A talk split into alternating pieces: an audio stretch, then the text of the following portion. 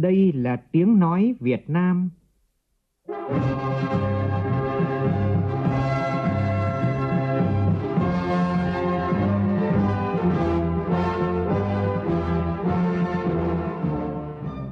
là tiếng nói Việt Nam,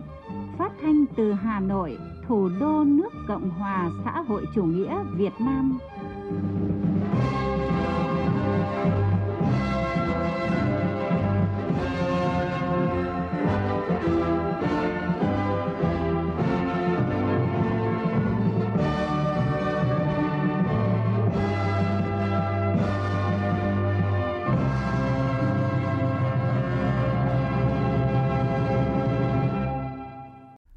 Biên tập viên Hùng Cường xin kính chào quý vị và các bạn. Mời quý vị và các bạn nghe chương trình Thời sự chiều của Đài Tiếng Nói Việt Nam. Chương trình có những nội dung chính sau đây.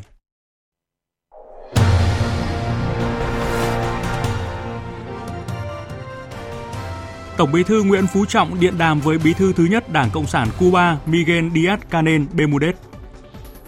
Sau 9 ngày làm việc liên tục khẩn trương, nghiêm túc, dân chủ, đoàn kết, trách nhiệm, kỳ họp thứ nhất Quốc hội khóa 15 đã bế mạc hoàn thành toàn bộ chương trình đề ra. Quốc hội thông qua nghị quyết kỳ họp thứ nhất, trong đó tán thành việc giao chính phủ, thủ tướng chính phủ quyết định và chịu trách nhiệm về việc thực hiện một số giải pháp cấp bách để phòng chống dịch COVID-19. Thành phố Hồ Chí Minh có thể thực hiện tiếp các biện pháp giãn cách xã hội từ 1 đến 2 tuần sau ngày 1 tháng 8 tới. Hà Nội lập chốt nhiều tuyến đường kiểm soát người ra đường không có lý do.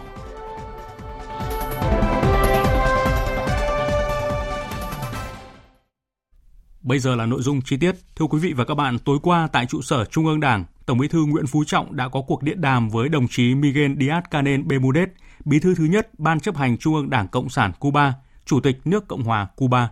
Phóng viên Văn Hiếu thông tin. Tổng Bí thư Nguyễn Phú Trọng nồng nhiệt chúc mừng kỷ niệm lần thứ 68 ngày khởi nghĩa vũ trang cách mạng Cuba 26 tháng 7 năm 1953, 26 tháng 7 năm 2021 và 100 năm ngày sinh nữ anh hùng Moncada Menba Hernandez 28 tháng 7 năm 1921, 28 tháng 7 năm 2021. Người đồng chí thân thiết của lãnh tụ Fidel Castro và Raúl Castro, người bạn trí tình của nhân dân Việt Nam, biểu tượng của mối quan hệ hữu nghị truyền thống đặc biệt Việt Nam-Cuba. Tổng Bí thư Nguyễn Phú Trọng đánh giá cao những nỗ lực của Đảng, Nhà nước và nhân dân Cuba trong việc thực hiện nghị quyết đội lần thứ 8 của Đảng Cộng sản Cuba, tiếp tục đẩy nhanh quá trình cập nhật hóa mô hình kinh tế xã hội, xã hội chủ nghĩa – chia sẻ trên những khó khăn mà Cuba đang phải đối mặt trong bối cảnh các biện pháp siết chặt cấm vận chưa được dỡ bỏ, tác động tiêu cực của đại dịch COVID-19 đối với mọi mặt đời sống của nhân dân Cuba anh em. Tổng Bí thư Nguyễn Phú Trọng đánh giá cao những nỗ lực của Đảng, Nhà nước, của cả hệ thống chính trị Cuba kịp thời xử lý các vấn đề nảy sinh, ổn định tình hình, bảo vệ vững chắc thành quả của cách mạng Cuba.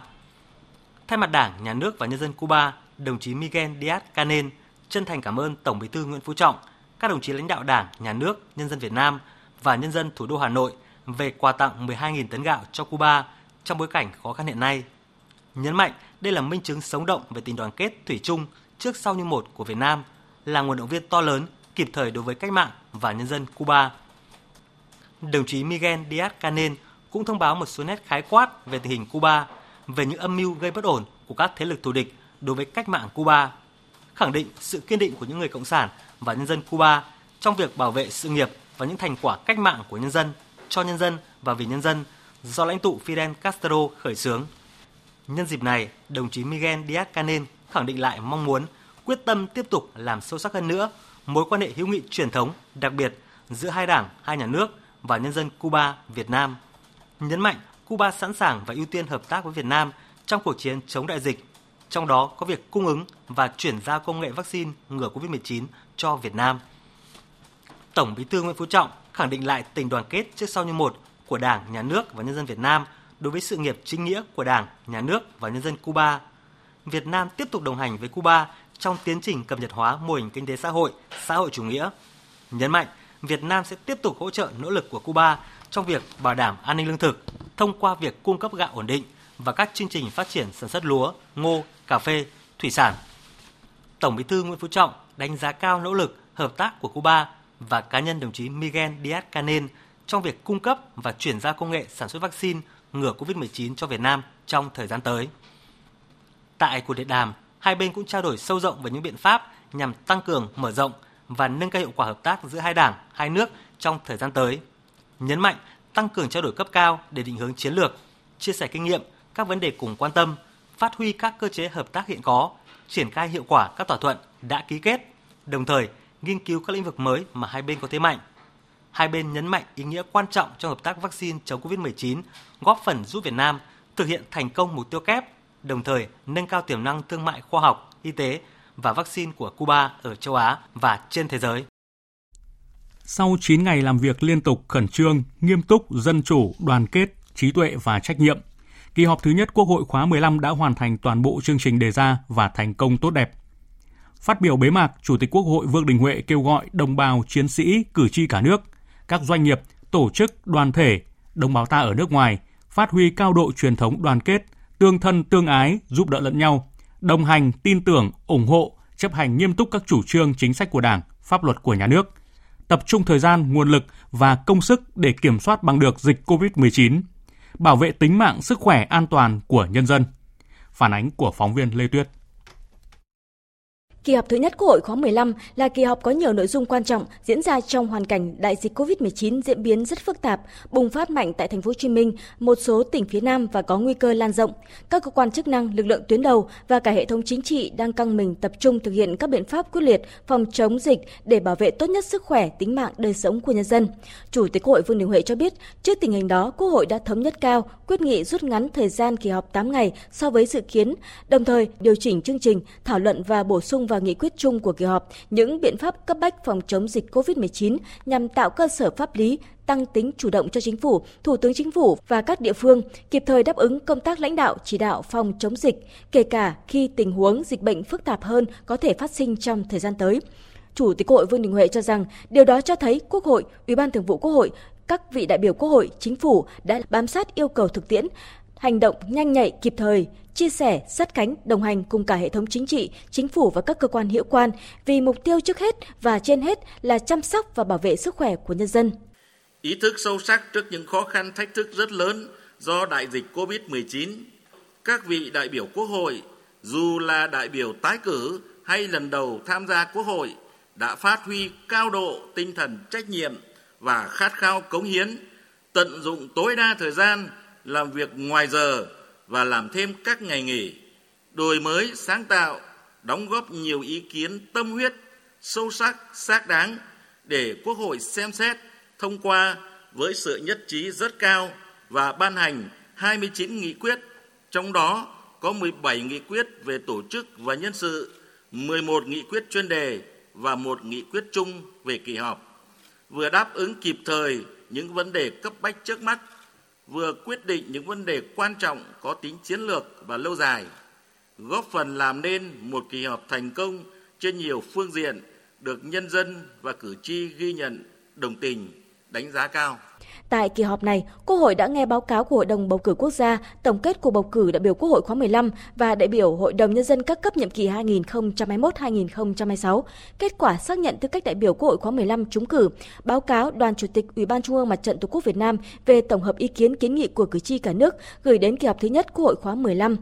Quốc hội đã hoàn thành nhiệm vụ hệ trọng là xem xét quyết định cơ cấu tổ chức và bầu phê chuẩn nhân sự cấp cao của bộ máy nhà nước, bảo đảm tiêu chuẩn, điều kiện, đúng quy trình, thủ tục theo quy định của Đảng và pháp luật của nhà nước. Với sự thống nhất và tín nhiệm rất cao, Quốc hội đã bầu Chủ tịch nước, Chủ tịch Quốc hội, Thủ tướng Chính phủ và các chức danh lãnh đạo khác. Theo Chủ tịch Quốc hội Vương Đình Huệ, Quốc hội đã xem xét thông qua nghị quyết về chương trình xây dựng pháp lệnh năm 2022, điều chỉnh chương trình xây dựng luật pháp lệnh năm 2021 trên cơ sở đánh giá rút kinh nghiệm sâu sắc việc triển khai thực hiện các chương trình xây dựng luật pháp lệnh trong nhiệm kỳ khóa 14, Quốc hội yêu cầu các cơ quan, tổ chức, cá nhân có thẩm quyền phải chủ động để cao trách nhiệm hơn nữa trong việc chuẩn bị các dự thảo, dự án, báo cáo trình Quốc hội, đảm bảo chất lượng, tiến độ, đặc biệt cần tăng cường kỷ luật kỷ cương, tuân thủ nghiêm quy trình lập pháp ngay từ những ngày đầu của nhiệm kỳ, xác định trách nhiệm của từng tổ chức cá nhân đối với chất lượng từng dự án luật sẽ được trình Quốc hội xem xét thông qua. Quốc hội đã thảo luận thông qua nghị quyết về chương trình giám sát của Quốc hội năm 2022, nghị quyết thành lập đoàn giám sát chuyên đề việc thực hiện chính sách pháp luật về công tác quy hoạch kể từ khi luật quy hoạch có hiệu lực thi hành. và việc thực hiện chính sách pháp luật về thực hành tiết kiệm chống lãng phí giai đoạn 2016. 2021. Tại kỳ họp đầu tiên của nhiệm kỳ mới, Quốc hội đã dành nhiều thời gian xem xét quyết định hệ thống các kế hoạch giai đoạn 5 năm 2021-2025, kế hoạch phát triển kinh tế xã hội, kế hoạch tài chính quốc gia, vay trả nợ công, kế hoạch đầu tư công trung hạn, đồng thời xem xét quyết định chủ trương đầu tư chương trình mục tiêu quốc gia xây dựng nông thôn mới và chương trình mục tiêu quốc gia giảm nghèo bền vững giai đoạn 2021-2025. Chủ tịch Hội Vương Đình Huệ nhấn mạnh, việc xem xét quyết định tổng thể các kế hoạch chương trình trung hạn 5 năm ngay trong kỳ họp đầu tiên của nhiệm kỳ là nỗ lực rất lớn của Quốc hội, Chính phủ, các cơ quan hữu quan, có ý nghĩa quan trọng đối với sự phát triển của đất nước, tạo điều kiện để Chính phủ, các cơ quan, các ngành các cấp, các địa phương sớm chủ động triển khai thực hiện các nghị quyết của Quốc hội cũng như nghị quyết Đại hội lần thứ 13 Quốc hội đã thảo luận đánh giá kết quả thực hiện kế hoạch phát triển kinh tế xã hội, ngân sách nhà nước 6 tháng đầu năm và các giải pháp trong 6 tháng cuối năm 2021, công tác thực hành tiết kiệm chống lãng phí năm 2020. Quốc hội cũng thẳng thắn chỉ ra những mặt còn hạn chế, yếu kém trong các ngành, lĩnh vực, phân tích dự báo những thuận lợi cùng với những nguy cơ thách thức nước ta phải đối mặt trong thời gian tới và xác định các nhiệm vụ giải pháp trọng tâm trong 6 tháng cuối năm – để chính phủ tổ chức triển khai thực hiện. Trước mắt, cần kiên trì thực hiện mục tiêu kép với nhiệm vụ ưu tiên hàng đầu là tập trung cao nhất mọi nguồn lực cho công tác phòng chống dịch bệnh, duy trì hoạt động sản xuất kinh doanh, đẩy nhanh tiến độ giải ngân đầu tư công, sử dụng hiệu quả, linh hoạt chính sách tài khóa, chính sách tiền tệ, giữ ổn định kinh tế vĩ mô, đẩy mạnh ba đột phá chiến lược, khơi dậy mọi tiềm năng, nguồn lực, tạo động lực cho sự phát triển nhanh, bền vững của đất nước nhằm thực hiện thắng lợi kế hoạch phát triển kinh tế xã hội năm 2021 cũng như nghị quyết đại hội lần thứ 13 của Đảng. Trên cơ sở xem xét kỹ lưỡng, cân nhắc thận trọng, Quốc hội đã phê chuẩn quyết toán ngân sách nhà nước năm 2019, yêu cầu chính phủ tăng cường chỉ đạo, có giải pháp quyết liệt để siết chặt kỷ cương, kỷ luật tài chính, đẩy mạnh thực hành tiết kiệm chống lãng phí, quyết liệt đấu tranh phòng chống tham nhũng tiêu cực, xử lý trách nhiệm các tổ chức cá nhân sai phạm trong quản lý, sử dụng ngân sách nhà nước, đầu tư công, tài sản công và tiếp tục hoàn thiện cơ chế chính sách theo kiến nghị của Kiểm toán nhà nước và nghị quyết của Quốc hội. Quốc hội yêu cầu ngay sau kỳ họp, Chính phủ, Thủ tướng Chính phủ, các cơ quan trong bộ máy nhà nước tiếp tục đổi mới, nâng cao chất lượng, hiệu quả hoạt động, đẩy mạnh phân cấp, phân quyền hợp lý, đi đôi với tăng cường giám sát, kiểm tra, gắn với trách nhiệm giải trình của tổ chức, cá nhân, nhất là người đứng đầu. Chủ tịch Quốc hội Vương Đình Huệ đề nghị các cơ quan của Quốc hội, đoàn đại biểu Quốc hội và các vị đại biểu Quốc hội tiếp tục đổi mới mạnh mẽ, nâng cao chất lượng hiệu quả hoạt động, tăng cường giám sát việc thực hiện các nghị quyết của kỳ họp đề nghị các vị đại biểu Quốc hội khẩn trương báo cáo cử tri cả nước về kết quả của kỳ họp, thường xuyên giữ mối liên hệ chặt chẽ với cử tri, lắng nghe và phản ảnh trung thực ý kiến của cử tri, tích cực giám sát việc giải quyết các kiến nghị, khiếu nại tố cáo của công dân, động viên nhân dân thực hiện tốt các chủ trương đường lối của Đảng, pháp luật của nhà nước, nhất là các quy định về phòng chống dịch COVID-19 trong giai đoạn hiện nay. Quốc hội kêu gọi đồng bào, chiến sĩ, cử tri cả nước, các doanh nghiệp, tổ chức, đoàn thể, đồng bào ta ở nước ngoài phát huy cao độ truyền thống đoàn kết, tương thân, tương ái, giúp đỡ lẫn nhau, đồng hành, tin tưởng, ủng hộ, chấp hành nghiêm túc các chủ trương, chính sách của Đảng, pháp luật của nhà nước,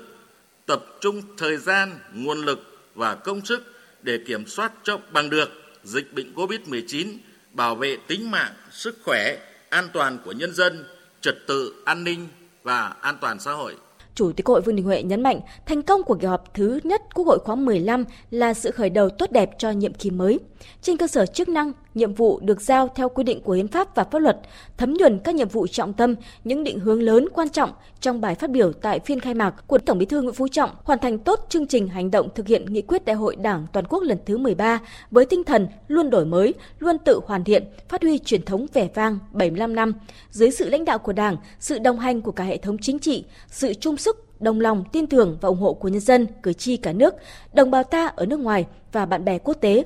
Quốc hội khóa 15 sẽ hoàn thành tốt nhiệm vụ được Đảng và nhân dân giao phó. Trước khi Chủ tịch Quốc hội Vương Đình Huệ phát biểu bế mạc, Quốc hội đã thảo luận biểu quyết thông qua một số nghị quyết về công tác nhân sự, nghị quyết của kỳ họp thứ nhất Quốc hội khóa 15. Nhóm phóng viên Đỗ Minh và Minh Hường phản ánh. Với đa số phiếu tán thành, Quốc hội đã biểu quyết thông qua các nghị quyết phê chuẩn việc bổ nhiệm 4 phó thủ tướng và 22 bộ trưởng thành viên khác của chính phủ nhiệm kỳ Quốc hội khóa 15. Theo đó, 4 nhân sự được Quốc hội phê chuẩn vị trí phó thủ tướng là các ông Phạm Bình Minh, Ủy viên Bộ Chính trị, Lê Minh Khái, Bí thư Trung ương Đảng, Vũ Đức Đam, Ủy viên Trung ương, Lê Văn Thành, Ủy viên Trung ương Đảng. 22 bộ trưởng, thủ trưởng cơ quan ngang bộ được Quốc hội phê chuẩn đều là thành viên chính phủ khóa 14 và tiếp tục giữ cương vị hiện nay, ngoại trừ Phó Thủ tướng Thường trực Trương Hòa Bình không tái cử. Trong 22 bộ trưởng, thủ trưởng cơ quan ngang bộ được Quốc hội phê chuẩn, có hai ủy viên Bộ Chính trị là Đại tướng Phan Văn Giang và Đại tướng Tô Lâm, còn lại đều là các ủy viên Trung ương Đảng. Quốc hội biểu quyết thông qua nghị quyết phê chuẩn Phó Chủ tịch và Ủy viên Hội đồng Quốc phòng và An ninh. Theo đó, Thủ tướng Chính phủ Phạm Minh Chính là Phó Chủ tịch Hội đồng Quốc phòng và An ninh, bốn ủy viên Hội đồng Quốc phòng và An ninh gồm các ông Vương Đình Huệ, Chủ tịch Quốc hội, Tô Lâm, Bộ trưởng Bộ Công an, Phan Văn Giang, Bộ trưởng Bộ Quốc phòng và Bùi Thanh Sơn, Bộ trưởng Bộ Ngoại giao. Sau khi hoàn thành công tác nhân sự, Quốc hội họp phiên bế mạc kỳ họp thứ nhất Quốc hội khóa 15. Với đa số phiếu tán thành, Quốc hội đã biểu quyết thông qua nghị quyết kỳ họp thứ nhất Quốc hội khóa 15. Kỳ họp đã hoàn thành toàn bộ nội dung chương trình đề ra với các vấn đề được xem xét quyết định như đánh giá kết quả thực hiện kế hoạch phát triển kinh tế xã hội, ngân sách nhà nước 6 tháng đầu năm và các giải pháp thực hiện kế hoạch phát triển kinh tế xã hội, ngân sách nhà nước 6 tháng cuối năm 2021, công tác thực hành tiết kiệm chống lãng phí năm 2020, Quốc hội thông qua các nghị quyết về kế hoạch 5 năm giai đoạn 2021-2025 phát triển kinh tế xã hội, tài chính quốc gia và vay trả nợ công, đầu tư công trung hạn,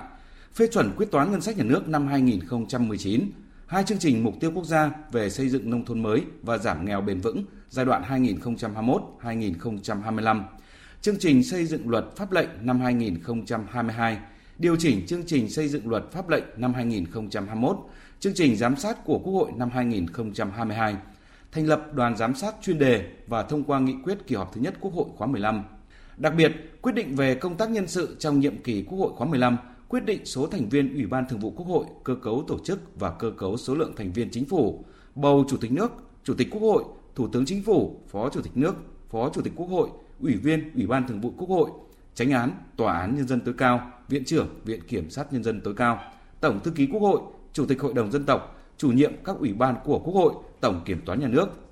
phê chuẩn việc bổ nhiệm Phó Thủ tướng Chính phủ, Bộ trưởng và các thành viên khác của Chính phủ, thẩm phán Tòa án Nhân dân tối cao, phê chuẩn danh sách Phó Chủ tịch một số ủy viên Hội đồng Quốc phòng và An ninh. Cũng trong ngày hôm nay, trong phiên làm việc buổi sáng, Quốc hội biểu quyết thông qua 5 nghị quyết quan trọng. Đó là nghị quyết về phê chuẩn quyết toán ngân sách nhà nước năm 2019, nghị quyết về chủ trương đầu tư chương trình mục tiêu quốc gia giảm nghèo bền vững giai đoạn từ năm 2021 đến năm 2025 nghị quyết về chủ trương đầu tư chương trình mục tiêu quốc gia xây dựng nông thôn mới giai đoạn từ năm 2021 đến năm 2025 và nghị quyết về kế hoạch đầu tư công trung hạn giai đoạn từ năm 2021 đến năm 2025. Thưa quý vị và các bạn, dù chỉ làm việc trong 9 ngày, nhưng với tinh thần khẩn trương, nghiêm túc, dân chủ, đoàn kết, kỳ họp thứ nhất Quốc hội khóa 15 đã có sự điều chỉnh linh hoạt cả về nội dung và hình thức cho phù hợp với hoàn cảnh và hoàn thành chương trình làm việc một cách chất lượng. Bên hành lang Quốc hội chiều nay, nhiều đại biểu Quốc hội cảm nhận đây thực sự là một kỳ họp đặc biệt. Ghi nhận của nhóm phóng viên Việt Cường và Vân Hồng. Chủ động đổi mới phương thức, nội dung để linh hoạt thích ứng với những diễn biến của tình hình là ấn tượng của nhiều đại biểu Quốc hội về kỳ họp lần này. Các đại biểu đồng tình với việc Quốc hội quyết định điều chỉnh kỳ họp. Theo đó, tổ chức họp cả ngày Chủ nhật, kéo dài thời gian ngoài giờ hành chính để đảm bảo các nội dung đã đề ra. Đại biểu Quốc hội đặc biệt đánh giá cao việc Quốc hội đã đưa nội dung về một số biện pháp phòng chống dịch COVID-19 vào nghị quyết của kỳ họp Quốc hội. Đại biểu Đỗ Đức Duy, đoàn Yên Bái cho rằng Điều này đã thể hiện cái sự đồng hành của Quốc hội với chính phủ cũng như sự ờ, thấu hiểu và chia sẻ của Quốc hội cùng với chính phủ với người dân cả nước. Chúng tôi đánh giá rất cao sự điều hành chủ động, linh hoạt của Chủ tịch Quốc hội và lãnh đạo Quốc hội chủ trì các phiên họp khi mà thường xuyên điều chỉnh bổ sung chương trình phù hợp với kết quả thảo luận tại tổ tại đoàn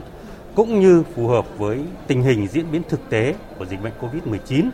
Mặc dù chương trình làm việc của kỳ họp dày đặc hơn so với các kỳ họp trước, nhưng hoàn cảnh đó các đại biểu tập trung hơn, nỗ lực và trách nhiệm hơn nữa. Đại biểu Nguyễn Thanh Hải đoàn Thái Nguyên và đại biểu Trương Thị Ngọc Ánh đoàn Cần Thơ nói: Mặc dù thời gian thì rút ngắn nhưng mà không có gì thay đổi và cái sự quyết tâm nỗ lực, sự trao đổi phát biểu của các đại biểu Quốc hội thì vẫn rất là thẳng thắn, trách nhiệm và cũng có tính phản biện và chia sẻ đồng hành với cả chính phủ nên là à, có thể nói rằng là kỳ họp thì rất đặc biệt, rút ngắn về mặt thời gian, đại biểu phải làm việc ngoài giờ nhưng chất lượng không có gì thay đổi. Tuy là cái kỳ họp đầu tiên của Quốc hội khóa 15 nhưng ngay từ những cái phiên họp đầu tiên, những cái phiên thảo luận tổ hay là phiên thảo luận tại hội trường thì hết sức là sôi nổi. Cái sự chuẩn bị và cái sự tiếp thu của các cơ quan cũng rất là kịp thời cứ mỗi một cái phiên mà thảo luận ở hội trường xong thì ngay buổi chiều hoặc là ngay cái giờ làm việc tiếp theo là đã có được những cái báo cáo giải trình tiếp thu hết sức là nghiêm túc của cơ quan trình các cái nội dung ra kỳ họp quốc hội để nâng cao chất lượng hoạt động của Quốc hội, đặc biệt là tiếp tục phát huy tinh thần chủ động đổi mới của Quốc hội tại kỳ họp thứ nhất. Bên hành lang Quốc hội, đại biểu Phạm Khánh Phong Lan, đoàn Thành phố Hồ Chí Minh và đại biểu Nguyễn Tiến Nam, đoàn Quảng Bình cho rằng việc tăng cường ứng dụng công nghệ vào từng hoạt động của Quốc hội cần được quan tâm hơn nữa. Về lâu về dài, chúng ta cũng phải nghiên cứu những cái mô hình Quốc hội điện tử rồi họp trực tuyến. Cái cốt lõi là các cái ý kiến của đại biểu. Quốc hội chúng ta phải tăng cường hơn nữa cái hình thức tranh luận tức là các đại biểu là nêu lên được cái chính kiến, cái ý kiến của mình. Phải nói là tuy là rút ngắn kỳ họp, nhưng cũng vẫn còn mất rất nhiều thời giờ vào cái việc lên trình bày từng cái tờ trình, từng cái thẩm tra báo cáo. Cái trình bày đó không nhất thiết phải đọc lên như vậy, mà tài liệu gửi thì các đại biểu quốc hội phải nghiên cứu để từ đó có ý kiến. Thì nên chăng là nếu như chúng ta đã đổi mới thì chúng ta sẽ đổi mới một cách toàn diện như vậy thì nó sẽ tiết kiệm được nhiều thời gian hơn. Hoạt động lập pháp đòi hỏi là kế thừa thành quả quốc hội không những của nước ta mà của các nước tiên tiến và đòi hỏi các đại biểu cũng như các cái ủy ban các, các cái cơ quan mà trình các cái văn bản dự thảo pháp luật là phải hết sức là khách quan toàn diện và vì cái lợi ích quốc gia của dân tộc đảm bảo tiếp thu những cái tiến tiến những cái tinh hoa của pháp luật thế giới cũng như của Việt Nam vào cái công tác là lập pháp trong những cái này. Việc là ờ, áp dụng công nghệ tiên tiến vào công tác là lập pháp. Đó là một vấn đòi hỏi tất yếu. Đẩy lùi Covid-19 bảo vệ mình là bảo vệ cộng đồng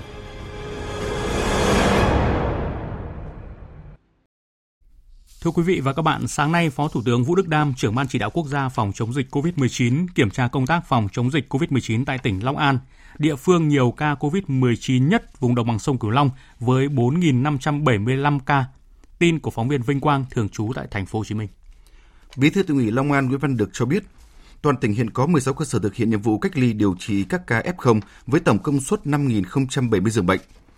Bệnh được phân tầng cách ly, điều trị như tầng 1 là bệnh nhân không có triệu chứng, tầng 2 là bệnh nhân có triệu chứng nhẹ và tầng 3 là bệnh nhân chuyển nặng và nặng. Để nhanh chóng kiểm soát khống chế tình hình dịch bệnh trong thời gian sớm nhất, kể từ ngày 27 tháng 7, Long An yêu cầu người dân hạn chế tối đa ra đường. Các cơ sở kinh doanh phải đóng cửa từ 18 giờ đến 6 giờ ngày.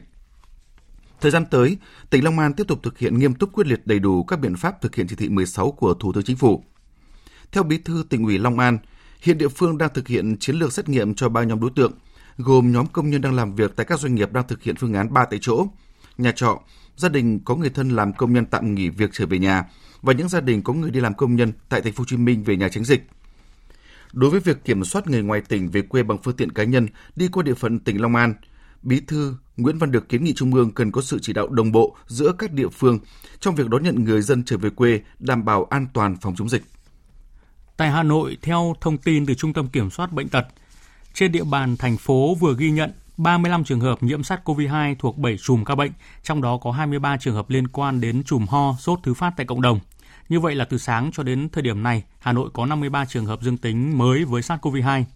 Ban chỉ đạo phòng chống dịch COVID-19 quận Hoàng Mai Hà Nội cũng vừa có thông báo tìm người đến mua trứng tại dãy hàng cạnh nhà điều hành ban quản lý chợ ở chợ đầu mối Đền Lừ, phường Hoàng Văn Thụ, quận Hoàng Mai – trong khung giờ từ 4 đến 12 giờ ngày 20 tháng 7 cho đến ngày 27 tháng 7 vừa qua. Người đã đến địa điểm này tự cách ly tại nhà và khai báo y tế nơi cư trú hoặc là gọi điện đến số 0243 633 2628 Trung tâm Y tế quận Hoàng Mai để được tư vấn. Tôi xin nhắc lại số điện thoại là 0243 633 2628. Để siết chặt hơn nữa quy định phòng chống dịch, lực lượng chức năng của Hà Nội đã phối hợp lập nhiều chốt trên địa bàn các phường, quận kiểm soát ra vào, người ra vào không lý do. Trong đó, một số quận huyện lập chốt ở 100% các xã phường thị trấn. Đây là hoạt động thực hiện theo chỉ thị 17 của thủ của thành phố Hà Nội, cách ly an toàn xã hội trong vòng 15 ngày kể từ 6 giờ ngày 24 tháng 7 trên phạm vi toàn thành phố. Theo nguyên tắc, gia đình cách ly với gia đình, khu phố cách ly với khu phố, thôn bản cách ly với thôn bản, xã phường cách ly với xã phường, quận huyện cách ly với quận huyện. Ghi nhận của phóng viên Đài Tiếng nói Việt Nam trong ngày hôm nay, tại hàng loạt tuyến đường chính từ nội thành cho đến ngoại thành của Hà Nội như đường Nguyễn Chí Thanh, Đào Tấn, Láng Hạ, Văn Tiến Dũng, các cơ quan chức năng đã lập chốt kiểm soát tất cả người và phương tiện. Những người ra đường đều phải xuất trình những giấy tờ cần thiết. Những trường hợp đầy đủ giấy tờ sẽ được nhanh chóng qua chốt. Nhiều trường hợp sẽ phải xuất trình giấy tờ đi làm của cơ quan khi đi ra đường. Những trường hợp không chứng minh được việc ra ngoài cần thiết hay đi sai lộ trình đều bị nhắc nhở quay đầu hay bị xử phạt theo quy định. Không chỉ các địa bàn trung tâm, tại các huyện ngoại thành như Quốc Oai, Trương Mỹ, Ba Vì, Phúc Thọ, tất cả các xã thị trấn đã lập chốt kiểm soát dịch COVID-19. Việc lập chốt này nhằm góp phần kiểm soát chặt chẽ việc đi lại của người dân, yêu cầu người dân chỉ nên ra ngoài trong các trường hợp thật sự cần thiết, cấp bách để hạn chế lây lan dịch bệnh. Đối với thành phố Hồ Chí Minh, sau ngày 1 tháng 8, thành phố Hồ Chí Minh có thể giãn cách xã hội thêm 1 đến 2 tuần nữa. Đây là thông tin được ông Phan Văn Mãi, Phó Bí thư Thường trực Thành ủy Thành phố Hồ Chí Minh cho biết tại buổi họp báo cung cấp thông tin về tình hình dịch COVID-19 trên địa bàn vào chiều nay. Thông tin đến báo chí tại buổi họp, ông Phan Văn Mãi cho biết sẽ có những đánh giá về tình hình dịch để đưa ra những giải pháp có thể áp dụng các biện pháp giãn cách thêm từ 1 đến 2 tuần. Liên quan đến vấn đề tiêm vaccine, thành phố đang đẩy nhanh việc này. Đồng thời kiến nghị Bộ Y tế đơn giản hóa quy trình cũng như đội hình tiêm vaccine. Ngoài ra thành phố cũng đề nghị Trung ương tăng số lượng vaccine phân bổ cho địa phương. Ông Dương Anh Đức, Phó Chủ tịch Ủy ban nhân dân thành phố Hồ Chí Minh nhận xét, sau 2 ngày thành phố quy định người dân không ra đường sau 18 giờ đã nhận được sự hợp tác chấp hành tốt của đa số người dân. Đánh giá về tình hình dịch COVID-19 trong những ngày qua, ông Đức cho biết dịch bệnh vẫn đang còn diễn biến phức tạp, số ca mắc hàng ngày trên địa bàn vẫn ở mức cao, số ca nặng cũng không ngừng tăng. Trước tình hình này, thành phố Hồ Chí Minh đã mở thêm các bệnh viện ở cả 5 tầng điều trị. Ngoài ra, những trường hợp chưa có triệu chứng hoặc triệu chứng nhẹ được tạo điều kiện điều trị tại nhà. Tiếp theo sẽ là một số thông tin tổng hợp liên quan đến tình hình dịch và ứng phó dịch COVID-19 tại thành phố Hồ Chí Minh. Tập trung cho công tác chăm sóc và điều trị F0, giảm tỷ lệ tử vong trong 2 tuần tới, thành phố Hồ Chí Minh dự kiến tăng thêm 100 xe cấp cứu để kịp thời vận chuyển những bệnh nhân có dấu hiệu nặng đến các bệnh viện. Ngay sau khi mở kênh 1022 nhánh số 2 để tiếp nhận và xử lý thông tin hỗ trợ người dân gặp khó khăn do dịch bệnh COVID-19, mỗi ngày tổng đài nhận đến 54.000 cuộc gọi và bị quá tải. Vì thế, ngành chức năng của thành phố Hồ Chí Minh dự kiến sẽ triển khai Conpost có ứng dụng trí tuệ nhân tạo để hỗ trợ thêm. Các doanh nghiệp viễn thông di động cũng sẽ không tính cước gọi đến tổng đài 1022. Hôm nay, công ty cổ phần Việt Nam kỹ nghệ Súp Sàn Visan có quyết định tạm dừng hoạt động sản xuất giết mổ do có thêm ca bệnh COVID-19. Công ty đã thông báo ngừng cung cấp mặt hàng thịt heo đóng vỉ để tập trung cung cấp thịt heo mảnh, giảm lượng heo giết mổ xuống còn từ 500 đến 700 con một ngày. Ông Nguyễn Ngọc An, Tổng giám đốc Vitsan cho biết sẽ cố gắng xử lý sớm các yêu cầu về phòng chống dịch bệnh để đưa sản xuất giết mổ hoạt động trở lại. Sau thành phố Hồ Chí Minh, các tỉnh Bình Dương, Bình Phước, Đồng Nai và nhiều tỉnh ở khu vực Tây Nam Bộ đã thông báo yêu cầu người dân không ra đường vào ban đêm để thực hiện nghiêm việc giãn cách phòng dịch COVID-19. Tại các tỉnh Bình Dương, Bình Phước, Đồng Nai, thời gian hạn chế ra đường từ 18 giờ đến 6 giờ sáng hôm nào, áp dụng từ hôm nay. Trong khi đó, các tỉnh Tiền Giang, Long An, Vĩnh Long, Kiên Giang cũng yêu cầu người dân không được ra đường từ 18 giờ đến 6 giờ sáng hôm sau và được áp dụng từ tối qua. Riêng Bến Tre, thời gian hạn chế ra đường từ 18 giờ đến 5 giờ sáng hôm sau. Cùng với việc hạn chế người dân ra đường vào ban đêm, nhiều tỉnh đã áp dụng phát phiếu để người dân đi mua lương thực, thực phẩm thiết yếu theo từng hộ gia đình, chia theo ngày chẵn lẻ và khung giờ để tránh tình trạng tập trung tại các cửa hàng. Tính tổng cộng đến nay đã có 11 tỉnh thành phía Nam yêu cầu người dân không ra đường vào ban đêm. Tại Hải Dương, do phát hiện thêm 5 ca dương tính với SARS-CoV-2, huyện Nam Sách sẽ mở rộng phong tỏa xã Thái Tân, đóng chặt thị trấn Nam Sách để thần tốc truy vết xét nghiệm, làm cơ sở xác định nguy cơ cho từng khu vực. Cộng tác viên Linh Giang, khu vực Đông Bắc thông tin. CDC Hải Dương đang tiếp tục chạy mẫu xét nghiệm khẳng định SARS-CoV-2 của 5 trường hợp này. Huyện Nam Sách sẽ kích hoạt toàn bộ 735 tổ COVID cộng đồng trên địa bàn huyện, xây dựng các phương án lưu thông hàng hóa, cung ứng lương thực thực phẩm cho các vùng cách ly, chuẩn bị sẵn sàng nguồn lực, cơ sở vật chất để chống dịch theo phương châm 4 tại chỗ. Ông Đinh Bá Hà, Phó Chủ tịch Ủy ban nhân dân xã Thái Tân cho biết tỉnh bây giờ là giao cho phong tỏa toàn bộ xã Thế Tân. Theo thống kê trên sổ sách mà quản lý là khoảng 7.000 dân. Tối hôm qua là lấy một cái thôn đấy là qua mới được 922 mẫu. Đến nay trung tâm y tế tiếp tục lấy mẫu xét nghiệm là những chùm có biểu hiện.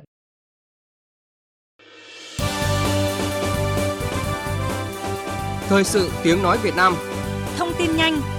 Bình luận sâu Tương tác đa chiều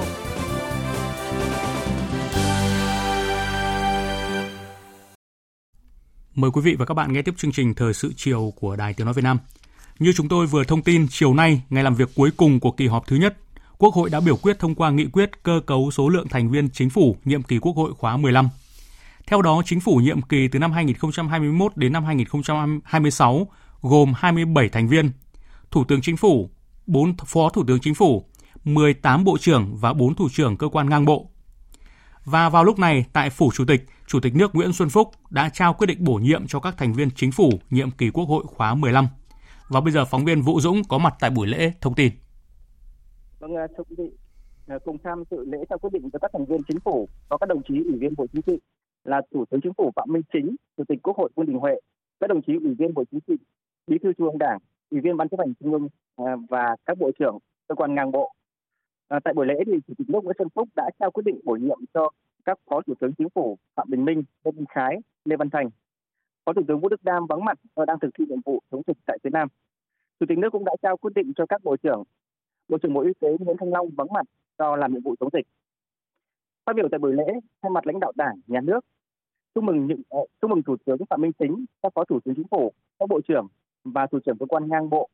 Chủ tịch nước Nguyễn Xuân Phúc đánh giá từ thời điểm kiện toàn chức danh lãnh đạo nhà nước đến nay, tuy thời gian không dài, chưa được 4 tháng, nhưng tập thể chính phủ do Thủ tướng Chính phủ Phạm Minh Chính đứng đầu đã bắt nhịp kịp triển khai mạnh mẽ đồng bộ các giải pháp chỉ đạo điều hành và tiếp tục thể hiện một tập thể năng động, quyết liệt trong hành động. Ngày 8 tháng 4 2021, trong buổi lễ bàn giao công việc của Thủ tướng Chính phủ và công bố quyết định bổ nhiệm một số phó thủ tướng, bộ trưởng và các thành viên khác của Chính phủ nhiệm kỳ 2016-2021. Với cương vị mới là người đứng đầu nhà nước, tôi đã nhấn mạnh một số nhiệm vụ trọng tâm cách bách của Chính phủ trong thời gian qua và đặc biệt thời gian tới bày tỏ sự tin tưởng của các thành viên chính phủ dưới sự chỉ đạo điều hành của thủ tướng mới để tiếp tục lập nên những thành tích mới, phát huy những truyền thống của chính phủ nước ta được thành lập từ năm 1945 đến nay. Chỉ có tinh thần đoàn kết, quyết tâm mới thành công, chỉ có khát vọng trong suy nghĩ và hành động mới đưa đất nước tiến lên nhanh hơn, bền vững hơn. Vì vậy, trong buổi lễ trang trọng có ý nghĩa này, tôi một lần nữa xin thay mặt lãnh đạo đảng, nhà nước và các đồng chí chủ chốt có mặt hôm nay mong các đồng chí thành viên chính phủ nhiệm kỳ 21-26 sẽ tiếp tục phát huy những thành tựu, khắc phục những tồn tại yếu kém, quán triệt triển khai thực hiện nghiêm túc nghị quyết đại lần thứ 13 của Đảng trong công tác chỉ đạo điều hành của chính phủ, của Thủ tướng Chính phủ, tiếp tục thực hiện có hiệu quả các nhiệm vụ quyền hạn được giao trong hiến pháp và các pháp luật xây dựng tập thể chính phủ đoàn kết năng động quyết liệt hành động nói đôi với làm xây dựng bộ máy chính phủ và hệ thống hành chính nhà nước thống nhất liêm chính dân chủ kỷ luật kỷ cương đổi mới sáng tạo hoạt động hiệu lực hiệu quả thực sự của dân cho dân và vì dân lấy dân làm gốc. Chủ tịch nước cũng tin tưởng dưới sự lãnh đạo của Ban chấp hành Trung ương Đảng, Bộ Chính trị, Ban Bí thư, giám sát của Quốc hội với quyết tâm chính trị, lòng nhiệt huyết và tinh thần trách nhiệm cao cùng với kinh nghiệm công tác phong phú thì Thủ tướng Phạm Minh Chính, các Phó Thủ tướng Chính phủ cùng các thành viên của Chính phủ nhiệm kỳ 2021-2026 sẽ hoàn thành xuất sắc mọi nhiệm vụ được giao. Trước mắt là chỉ đạo ngăn chặn đẩy lùi cho được đại dịch Covid-19, sớm đưa nước ta trở về trạng thái bình thường mới, tiếp tục phát triển kinh tế xã hội, phấn đấu thực hiện thắng lợi các mục tiêu, chỉ tiêu và nhiệm vụ phát triển kinh tế xã hội đất nước. Thưa quý vị, tiếp đó thì phát biểu tại buổi lễ, Thủ tướng Chính phủ Phạm Minh Chính nêu rõ, Chính phủ nguyện cống hiến hết mình phụng sự Tổ quốc, phục vụ nhân dân. Dưới sự lãnh đạo của Đảng, Chính phủ sẽ tiếp tục kế thừa và phát huy những thành tựu của Chính phủ qua các thời kỳ, nhất là Chính phủ nhiệm kỳ khóa 14 đã có phần quan trọng vào sự nghiệp xây dựng và bảo vệ Tổ quốc. Chính phủ nhiệm kỳ khóa 15 sẽ quyết tâm tiếp tục xây dựng bộ máy hành chính nhà nước, các cấp đoàn các cấp đoàn kết, liêm khiết, kỷ luật, kỷ cương, tinh gọn, hoạt động hiệu lực, hiệu quả, năng động, đổi mới, sáng tạo, vì dân, gần dân, trọng dân, xây dựng đảng trong sạch, vững mạnh, nâng cao năng lực lãnh đạo, sức chiến đấu của tổ chức đảng, đảng viên, thực hiện hiệu quả nghị quyết Đại hội Đảng lần thứ 13 và các nghị quyết Quốc hội đã đề ra. Trong bối cảnh hiện nay, khi dịch bệnh diễn biến rất phức tạp trên toàn cầu và nhất là trong khu vực do biến thể mới hoành hành Chính phủ xác định hai nhiệm vụ trọng tâm là chống dịch hiệu quả và thực hiện chỉ tiêu nhiệm vụ phát triển kinh tế xã hội của đất nước đã được Quốc hội thông qua, bảo đảm an sinh xã hội, an toàn cho nhân dân và an ninh quốc phòng, hội nhập quốc tế. Phòng chống dịch bệnh COVID-19 được coi là công việc quan trọng cấp bách hiện nay. Để ngăn chặn và đẩy lùi dịch bệnh, chính phủ sẽ cùng cả hệ thống chính trị và nhân dân cùng nhau kiềm chế sự lây lan của dịch bệnh bằng cách thực hiện nghiêm các quy định về phòng chống dịch và nhất là thực hiện chiến lược vaccine. Theo đó thì Thủ tướng Chính phủ Phạm Minh Chính cho biết chính phủ sẽ quyết tâm thực hiện hiệu quả chiến lược vaccine mới với ba mũi nhọn là mua được vaccine nhiều nhất, nhanh nhất, có thể thúc đẩy nghiên cứu chuyển giao công nghệ để chủ động sản xuất vaccine trong nước và tiêm chủng miễn phí cho toàn dân kịp thời, an toàn và hiệu quả. Mục tiêu là đầu năm 2022. Đồng thời quyết tâm cao nhất thực hiện các mục tiêu tăng trưởng kinh tế xã hội đã đề ra. Vâng, à, xin cảm ơn phóng viên Vũ Dũng. Tiếp theo chương trình sẽ là những thông tin liên quan đến đợt 2 kỳ thi tốt nghiệp trung học phổ thông năm 2021. Ngày hôm nay, Sở Giáo dục và Đào tạo Hà Nội có công văn gửi tới 30 phòng giáo dục và đào tạo quận, huyện, thị xã, gửi tới các trường trung học phổ thông, trung tâm giáo dục nghề nghiệp, giáo dục thường xuyên về việc không tổ chức đợt 2 kỳ thi tốt nghiệp trung học phổ thông và xét đặc cách tốt nghiệp trung học phổ thông cho thí sinh. Phóng viên Thu Hiền thông tin. Việc xét đặc cách tốt nghiệp cho thí sinh được thực hiện theo công văn số 3120 của Bộ Giáo dục và Đào tạo. Cụ thể, thí sinh đã đăng ký dự thi kỳ thi tốt nghiệp trung phổ thông năm 2021, không bị kỷ luật đình chỉ thi tại đợt 1. Thí sinh bị ảnh hưởng của dịch COVID-19 nên chưa dự thi hoặc không thể hoàn thành thi đợt 1 trong các ngày mùng 7 và mùng 8 tháng 7 năm 2021. Thí sinh chưa dự thi hoặc đã dự thi nhưng không thể hoàn thành đợt thi 1 vì các lý do khác với lý do bị ảnh hưởng bởi dịch COVID-19 Sở Giáo dục và Đào tạo Hà Nội cũng đề nghị các đơn vị nhà trường thông báo tới thí sinh việc Bộ Giáo dục và Đào tạo đề nghị Đại học Quốc gia Hà Nội, Đại học Quốc gia Thành phố Hồ Chí Minh tổ chức kỳ thi đánh giá năng lực cho các thí sinh có nguyện vọng. Đồng thời hướng dẫn các cơ sở giáo dục đại học có các phương thức tuyển sinh khác để xét tuyển đại học cao đẳng năm 2021, tạo thuận lợi và bảo đảm quyền lợi cho thí sinh. Kỳ thi tốt nghiệp cho phổ thông đợt 2 năm 2021, toàn thành phố Hà Nội có 237 thí sinh đăng ký dự thi. Sở Giáo dục Đào tạo Thành phố Hồ Chí Minh cũng cho biết Sở vừa có văn bản hướng dẫn về việc phúc khảo bài thi đợt 1 và đăng ký thi hoặc là xét đặc cách công nhận tốt nghiệp trung học phổ thông đợt 2 năm 2021. Theo đó, đối tượng được xét đặc cách tốt nghiệp cho phổ thông đợt 2 năm 2021 là các thí sinh đủ điều kiện dự kỳ thi tốt nghiệp cho phổ thông đợt 2 nhưng không dự thi do ảnh hưởng của dịch COVID-19 và có nguyện vọng xét đặc cách tốt nghiệp cho phổ thông việc xét đặc cách tốt nghiệp trung học phổ thông chỉ áp dụng cho các thí sinh đăng ký dự thi tại các cơ sở giáo dục trên địa bàn thành phố Hồ Chí Minh. Các thí sinh chuyển hội đồng từ các tỉnh về thành phố Hồ Chí Minh dự thi do ảnh hưởng của dịch Covid-19 phải dự thi đợt 2. Học sinh có nguyện vọng đặt cách xét công nhận tốt nghiệp cho phổ thông năm 2021, nộp đơn về cơ sở giáo dục đang theo học trước 16 giờ ngày 30 tháng 7. Theo Sở Giáo dục và Đào tạo Thành phố Hồ Chí Minh, hiện thành phố có 3.234 thí sinh đủ điều kiện đăng ký thi đợt 2. Ủy ban nhân dân tỉnh Đồng Tháp ngày hôm nay cũng vừa có công văn gửi Bộ Giáo dục Đào tạo xem xét đồng ý cho đặc cách tốt nghiệp trung học phổ thông đối với tất cả thí sinh đủ điều kiện tham gia kỳ thi tốt nghiệp trung học phổ thông đợt 2 tại tỉnh Đồng Tháp với hơn 4.680 thí sinh. Thưa quý vị, đại dịch COVID-19 kéo dài ảnh hưởng nặng nề đến tình hình sản xuất kinh doanh của các doanh nghiệp tư nhân ở tỉnh Khánh Hòa.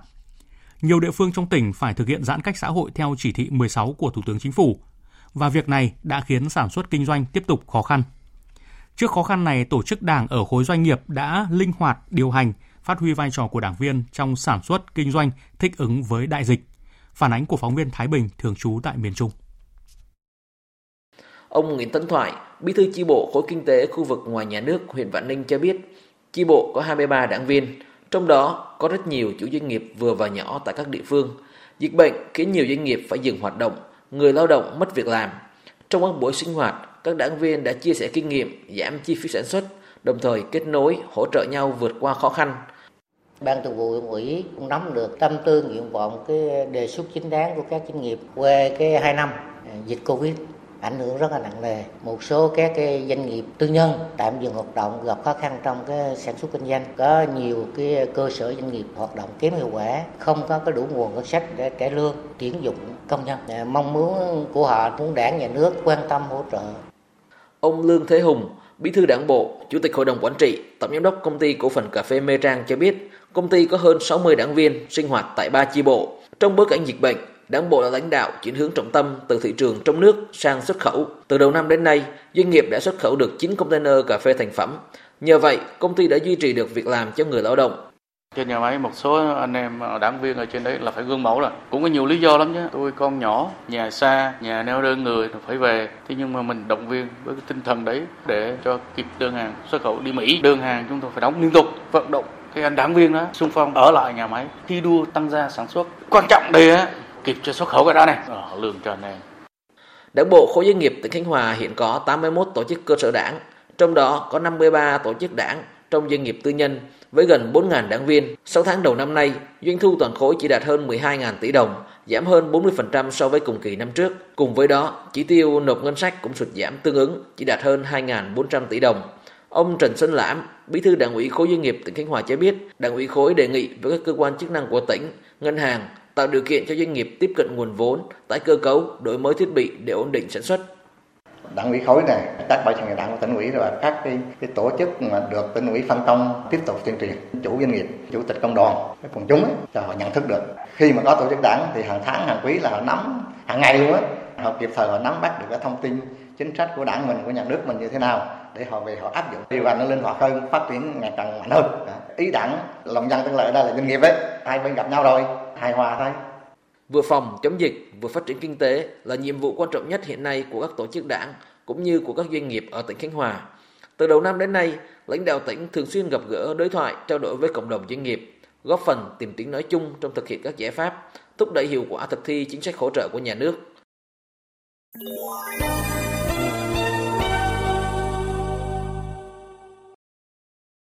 Chuyển sang phần tin thế giới. Ngày hôm nay, Nga và Mỹ tổ chức các cuộc đàm phán về ổn định chiến lược tại Geneva, Thụy Sĩ. Phản ánh của phóng viên Đài Tiếng Nói Việt Nam. Thứ trưởng Ngoại giao Sergei Ryabkov cho biết cách tiếp cận của Nga và Mỹ không phải lúc nào cũng tương đồng, song các cuộc đàm phán nhằm tạo điều kiện cho việc phân tích sâu hơn về những khác biệt giữa hai bên và nỗ lực tìm kiếm những lĩnh vực mà hai bên có thể hợp tác. Về phía Mỹ, thông báo Bộ Ngoại giao nước này nêu rõ, cuộc gặp này triển khai cam kết giữa Tổng thống Biden và Tổng thống Putin về tiến hành đối thoại thẳng thắn và có chủ ý giữa hai nước nhằm tạo lập nền tảng cho các biện pháp giảm trừ nguy cơ và kiểm soát vũ khí trong tương lai. Ca cuộc đối thoại ngoại giao diễn ra trong bối cảnh vào đầu tháng 6 năm nay, Tổng thống Putin đã ký ban hành luật rút Nga khỏi Hiệp ước Bầu Trời Mờ sau khi Mỹ rút khỏi Hiệp ước này hồi năm 2020. Việc Nga và Mỹ cùng rút khỏi Hiệp ước Bầu Trời Mờ đã đánh dấu một vết dạn nứt mới trong mối quan hệ giữa hai cường quốc. Hiện tại chỉ còn hiệp ước cắt giảm vũ khí tấn công chiến lược mới là hiệp ước có tính chất ràng buộc pháp lý duy nhất về kiểm soát vũ khí hạt nhân giữa hai nước. Tiến hành các cuộc đối thoại ổn định chiến lược, Mỹ và Nga mong muốn tạo nền tảng cho việc kiểm soát vũ khí và cho các biện pháp giảm thiểu rủi ro trong tương lai. Indonesia vừa trải qua ngày tang thương nhất kể từ đầu dịch COVID-19 với hơn 2.000 ca tử vong. Phóng viên Hương Trà thường trú tại Indonesia thông tin. Đại dịch đã cướp đi sinh mạng của 2.069 người Indonesia trong 24 giờ qua. Đây là số ca tử vong trong ngày đứng đầu toàn thế giới. Kể từ đầu tháng 6, tỷ lệ tử vong do COVID-19 tại Indonesia liên tục tăng trên 1.000 trường hợp mỗi ngày. Riêng trong tháng 7, hơn 28.000 người Indonesia đã tử vong, chiếm 31% số ca tử vong kể từ đầu đại dịch. Tổng cộng đã có 86.835 ca tử vong do COVID-19. Biến thể Delta được cho là nguyên nhân khiến số ca mắc COVID-19 tại nước này liên tục tăng trong thời gian gần đây và làm cho triệu chứng của bệnh trở nên trầm trọng hơn. Trong vòng 24 giờ qua, Indonesia ghi nhận 45.000 người mắc COVID-19. Tổng thống Joko Widodo đã có chỉ thị đặc biệt cho Bộ trưởng Bộ Y tế và các bộ trưởng liên quan nhằm giảm số người chết do COVID-19. Ông cũng yêu cầu các bộ liên quan phối hợp với chính quyền địa phương trong việc tăng công suất bệnh viện, đặc biệt là những khu vực có tỷ lệ tử vong cao. Trung tâm Kiểm soát và Phòng ngừa Dịch bệnh của Mỹ vừa khuyên cáo những người đã tiêm phòng vẫn cần sử dụng khẩu trang. Phóng viên Phạm Huân, thường trú tại Mỹ thông tin. Theo khuyên cáo mới cập nhật của CDC Mỹ, những người đã tiêm phòng đầy đủ vẫn cần đeo khẩu trang ở những nơi công cộng và trong nhà, đặc biệt là ở những khu vực có mức độ lây nhiễm cao. CDC Mỹ cũng khuyên cáo người lớn và học sinh từ mẫu giáo cho tới lớp 12 sử dụng khẩu trang ở trường học, kể cả khi đã được tiêm phòng đầy đủ. Mỹ hiện ghi nhận trung bình hơn 57.000 ca nhiễm mới và 24.000 ca nhập viện do COVID-19 mỗi ngày. Delta hiện đang là chủng chủ đạo ở Mỹ và có tới 83% số ca nhiễm mới dương tính với biến chủng này. Nhật Bản bác bỏ khả năng hủy bỏ giữa chừng Thế vận hội Tokyo khi số ca mắc COVID-19 đang tăng cao kỷ lục. Phóng viên Hoàng Nguyễn, thường trú tại Nhật Bản, thông tin. Trả lời báo giới tại văn phòng Thủ tướng rằng liệu trong bối cảnh dịch bệnh đang có xu hướng lan rộng và thủ đô Tokyo hôm qua đã ghi nhận số ca nhiễm mới cao kỷ lục với gần 3.000 ca, thì có hay không khả năng hủy bỏ Thế vận hội Olympic? Thủ tướng Nhật Bản Suga Yoshihide cho biết Dòng người đang có chiều hướng giảm và sẽ không có chuyện Olympic bị hủy bỏ. Ông cũng kêu gọi mọi người không nên ra ngoài khi không thực sự cần thiết và nên xem các trận đấu trên TV. Đồng thời nhấn mạnh chính phủ đã đảm bảo một loại thuốc điều trị mới giúp giảm nguy cơ trầm trọng thêm 70% và sẽ sử dụng triệt để phương án này. Thời sự VOV, nhanh, tin cậy, hấp dẫn. Quý vị và các bạn đang nghe chương trình Thời sự chiều của Đài Tiếng nói Việt Nam. Thưa quý vị, ngày hôm nay 28 tháng 7 đánh dấu kỷ niệm 26 năm ngày Việt Nam chính thức gia nhập tổ chức ASEAN. Sau gần 3 thập niên hội nhập với khu vực, Việt Nam đã trở thành một trong những thành viên chủ động, tích cực, có trách nhiệm, ảnh hưởng đến cấu trúc thống nhất cũng như là duy trì hòa bình, thịnh vượng của ASEAN. Việt Nam đã cùng chung tay xây dựng một cộng đồng ASEAN chung hoàn thiện, lấy người dân làm trung tâm. Hãy cùng nhìn lại những bước đi đồng hành của Việt Nam cùng với ASEAN trong 26 năm qua.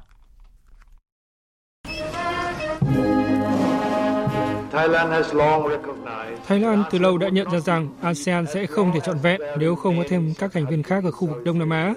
Khi Việt Nam được kết nạp vào ASEAN sẽ giúp cho khu vực của chúng ta trở nên mạnh hơn, nhiều động lực để phát triển hơn.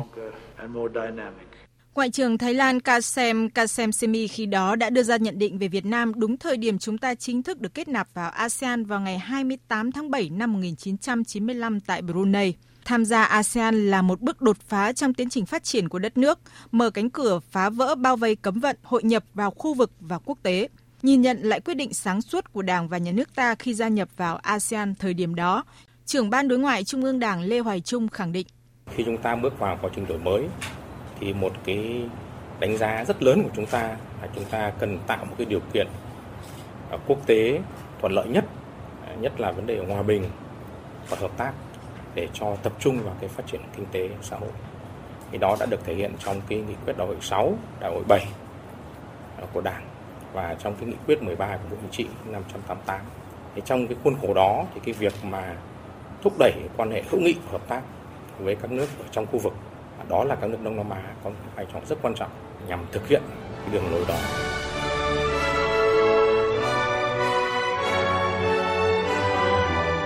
Việt Nam đã nhanh chóng giữ vai trò chủ động tích cực trong ASEAN. Việt Nam đã nỗ lực hiện thực hóa để ASEAN trở thành khu vực với 10 quốc gia thành viên hoàn chỉnh và đưa các mục tiêu của ASEAN trở thành hiện thực. Đó là đoàn kết, phát triển và vì một cộng đồng ASEAN trên ba trụ cột vào năm 2015. Việt Nam cũng cùng với các nước thành viên xây dựng tầm nhìn ASEAN lớn hơn, xa hơn và đưa ASEAN trở thành đối tác quan trọng không thể thiếu của các nước trên thế giới, đặc biệt là các nước lớn như Mỹ, Nga, Trung Quốc, Nhật Bản, Liên minh châu Âu, Australia, New Zealand. Đánh giá về vai trò của Việt Nam trong ASEAN, cựu đại sứ New Zealand Heike Manning cho rằng Việt Nam là một thành viên rất quan trọng của ASEAN, tạo ra một khu vực ASEAN năng động và thịnh vượng. ASEAN đang thu hút sự quan tâm của các nước lớn và chúng tôi coi trọng quan hệ với ASEAN. New Zealand và ASEAN vừa thiết lập quan hệ đối tác chiến lược, thể hiện cam kết của chúng tôi đối với sự thịnh vượng của các quốc gia trong khu vực. ASEAN là sân chơi đầu tiên để Việt Nam nâng cao năng lực hội nhập quốc tế, tạo chuyển biến tích cực trong việc xây dựng và hoàn thiện chính sách, luật lệ và thủ tục trong nước cho phù hợp hơn với các tiêu chuẩn quốc tế. Từ Hiệp định Thương mại Tự do ASEAN và các Hiệp định Thương mại Tự do giữa ASEAN với các đối tác, Việt Nam đã chủ động tự tin tham gia vào các sân chơi lớn hơn như CPTPP, RCEP và một loạt FTA lớn với Liên minh châu Âu, Hàn Quốc, Liên minh Kinh tế Á-Âu, qua đó mở rộng thị trường, tăng cường thu hút đầu tư, tiếp nhận công nghệ, kinh nghiệm quản lý hiện đại phục vụ cho phát triển đất nước. Nhờ có chặng đường mài rũa kinh nghiệm trong ASEAN, Việt Nam đã đạt được những thành công trên cương vị quan trọng trong các diễn đàn toàn cầu như Hội đồng Bảo an Liên Hợp Quốc, ASEM, APEC – Vai trò ngày càng quan trọng của Việt Nam trong ASEAN là chất xúc tác góp phần nâng cao giá trị chiến lược của Việt Nam, tăng cường quan hệ song phương giữa Việt Nam với các đối tác ngoài ASEAN, nhất là các nước lớn. Quý vị và các bạn vừa nghe bài viết Việt Nam 26 năm đồng hành trong ngôi nhà chung của ASEAN. Tiếp theo chương trình thời sự chiều nay là trang tin thể thao.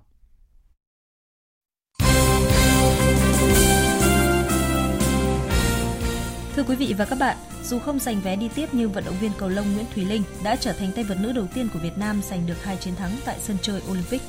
Chia tay Thế vận hội, nhưng Nguyễn Thùy Linh đã để lại ấn tượng lớn trong lần đầu tiên góp mặt khi cô đánh bại các đối thủ có thứ hạng cao hơn mình. Trong trận gia quân, Thùy Linh vượt qua Quisifeng của Pháp với tỷ số 2-0. Sáng nay 28 tháng 7, cô tiếp tục có chiến thắng ấn tượng trước Sabina Raquez của Thụy Sĩ. Đại diện Việt Nam chỉ thua duy nhất một trận trước tay vợt số 1 thế giới Tai Trung Nghiêng của Đài Loan Trung Quốc. Theo kế hoạch, sau khi Olympic kết thúc, nếu tình hình dịch bệnh được kiểm soát tốt và được sự thông qua của lãnh đạo Tổng cục Thể dục Thể thao và Liên đoàn Cầu lông Việt Nam, Thùy Linh sẽ trở lại câu lạc bộ tại Nhật Bản để tập luyện và chuẩn bị cho SEA Games 31 diễn ra trên sân nhà.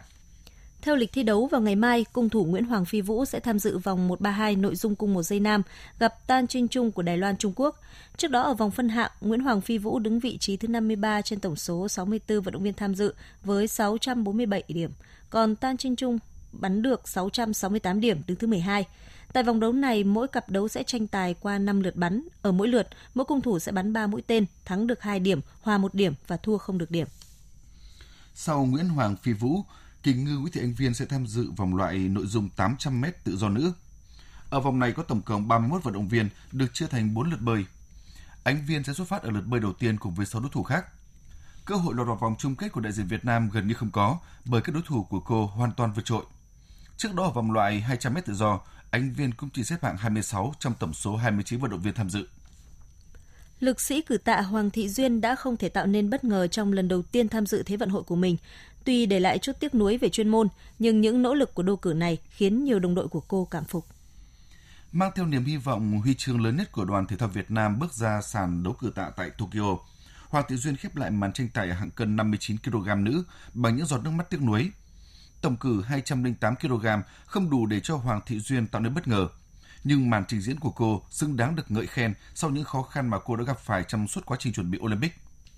Võ sĩ Nguyễn Thị Tâm đã phải dừng bước tại Olympic Tokyo 2020 sau khi gặp phải đối thủ rất mạnh từ Bulgaria. Dù dừng bước nhưng vận động viên của chúng ta đã có một trận đấu hay và đã rút ra rất nhiều bài học kinh nghiệm. Lần đầu tiên tham dự Olympic, gặp ngay đối thủ giàu kinh nghiệm từng là Á quân thế giới, nhưng Nguyễn Thị Tâm đã có một trận đấu rất hay. Cầm hòa đối thủ cho tới hiệp đấu cuối, những gì Tâm thể hiện đã thực sự đáp ứng được kỳ vọng của ban huấn luyện. Huấn luyện viên Nguyễn Như Cường, đội tuyển bốc sinh Việt Nam cho biết. Qua trận đấu chúng tôi đánh giá rất là cao sự nỗ lực phấn đấu, thi đấu rất là quyết liệt của em Tâm. Ban huấn luyện rất là hài lòng à, sau khi thi đấu và cũng động viên em để rút kinh nghiệm cho những à, trận thi đấu sắp tới. Qua giải đấu thì chúng tôi đánh giá là em Tâm đã thể hiện hết khả năng phong độ của mình. Dù chỉ được đánh một trận duy nhất, nhưng ba hiệp đấu trước võ sĩ người Bulgaria đã cho Nguyễn Thị Tâm rất nhiều trải nghiệm quý giá. Thua trong tiếc nuối, nhưng trận đấu này cũng cho cô thêm động lực trên hành trình sự nghiệp tiếp theo. Sau lần tham dự Olympic này thì uh, cháu đã rút ra được ờ, rất nhiều kinh nghiệm. Cháu sẽ cố gắng làm sao để tập luyện tốt hơn nữa và duy trì được ờ, phong độ thật tốt hơn nữa để làm sao thế, thế vận hội năm uh, kỳ sau sẽ cố gắng đạt được một chiếc huy chương nào đó để mang vinh quang về cho đoàn thể thao Việt Nam. Tính đến 17 giờ chiều nay, đoàn Trung Quốc tạm dẫn đầu trên bảng tổng sắp Olympic 2020 với 11 huy chương vàng, 5 huy chương bạc và 8 huy chương đồng. Đứng thứ nhì là chủ nhà Nhật Bản với 11 huy chương vàng, 4 huy chương bạc, 5 huy chương đồng. Vị trí thứ ba thuộc về đoàn thể thao Mỹ với 10 huy chương vàng, 11 huy chương bạc và 9 huy chương đồng. Dự báo thời tiết Bắc Bộ và khu vực Hà Nội nhiều mây có mưa rào và rông rải rác, vùng núi cục bộ có mưa to đến rất to gió nhẹ. Trong mưa rông có khả năng xảy ra lốc, xét và gió giật mạnh, nhiệt độ từ 24 đến 35 độ, có nơi trên 35 độ. Khu vực từ Thanh Hóa đến Thừa Thiên Huế, khu vực từ Đà Nẵng đến Bình Thuận có mây, chiều tối và đêm có mưa rào và rông vài nơi, ngày nắng nóng và nắng nóng gai gắt, gió Tây Nam cấp 3, nhiệt độ từ 27 đến 38 độ, có nơi trên 38 độ. Tây Nguyên và Nam Bộ nhiều mây có mưa rào và rông vài nơi, chiều tối và tối có mưa rào và rải rác có rông, cục bộ có mưa vừa mưa to, gió Tây Nam cấp 2, cấp 3. Trong mưa rông có khả năng xảy ra lốc, xét và gió giật mạnh, nhiệt độ từ 25 đến 33 độ. Tiếp theo là dự báo thời tiết biển. Vịnh Bắc Bộ có mưa rào và rông rải rác, Trong mưa rông có khả năng xảy ra lốc xoáy và gió giật mạnh. Tầm nhìn xa trên 10 km, giảm xuống từ 4 đến 10 km trong mưa, gió Tây Nam cấp 3, cấp 4. Vùng biển từ Quảng Trị đến Quảng Ngãi, vùng biển từ Bình Định đến Ninh Thuận, khu vực quần đảo Hoàng Sa thuộc thành phố Đà Nẵng không mưa, tầm nhìn xa trên 10 km, gió Tây Nam cấp 4, cấp 5 vùng biển từ Bình Thuận đến Cà Mau, vùng biển từ Cà Mau đến Kiên Giang, khu vực Biển Đông, khu vực quần đảo Trường Sa, tỉnh Khánh Hòa và Vịnh Thái Lan có mưa rào rải rác và có nơi có rông. Trong mưa rông có khả năng xảy ra lốc xoáy và gió giật mạnh. Tầm nhìn xa trên 10 km, giảm xuống từ 4 đến 10 km trong mưa, gió Tây Nam cấp 5, có lúc cấp 6, giật cấp 7, cấp 8, biển động. Những thông tin thời tiết vừa rồi đã kết thúc chương trình Thời sự chiều nay của Đài Tiếng Nói Việt Nam. Chương trình do các biên tập viên Hùng Cường, Hải quân Thu Hòa biên soạn và thực hiện với sự tham gia của phát thanh viên Đoàn Hùng, kỹ thuật viên Thu Phương, chịu trách nhiệm nội dung Nguyễn Thị Tuyết Mai.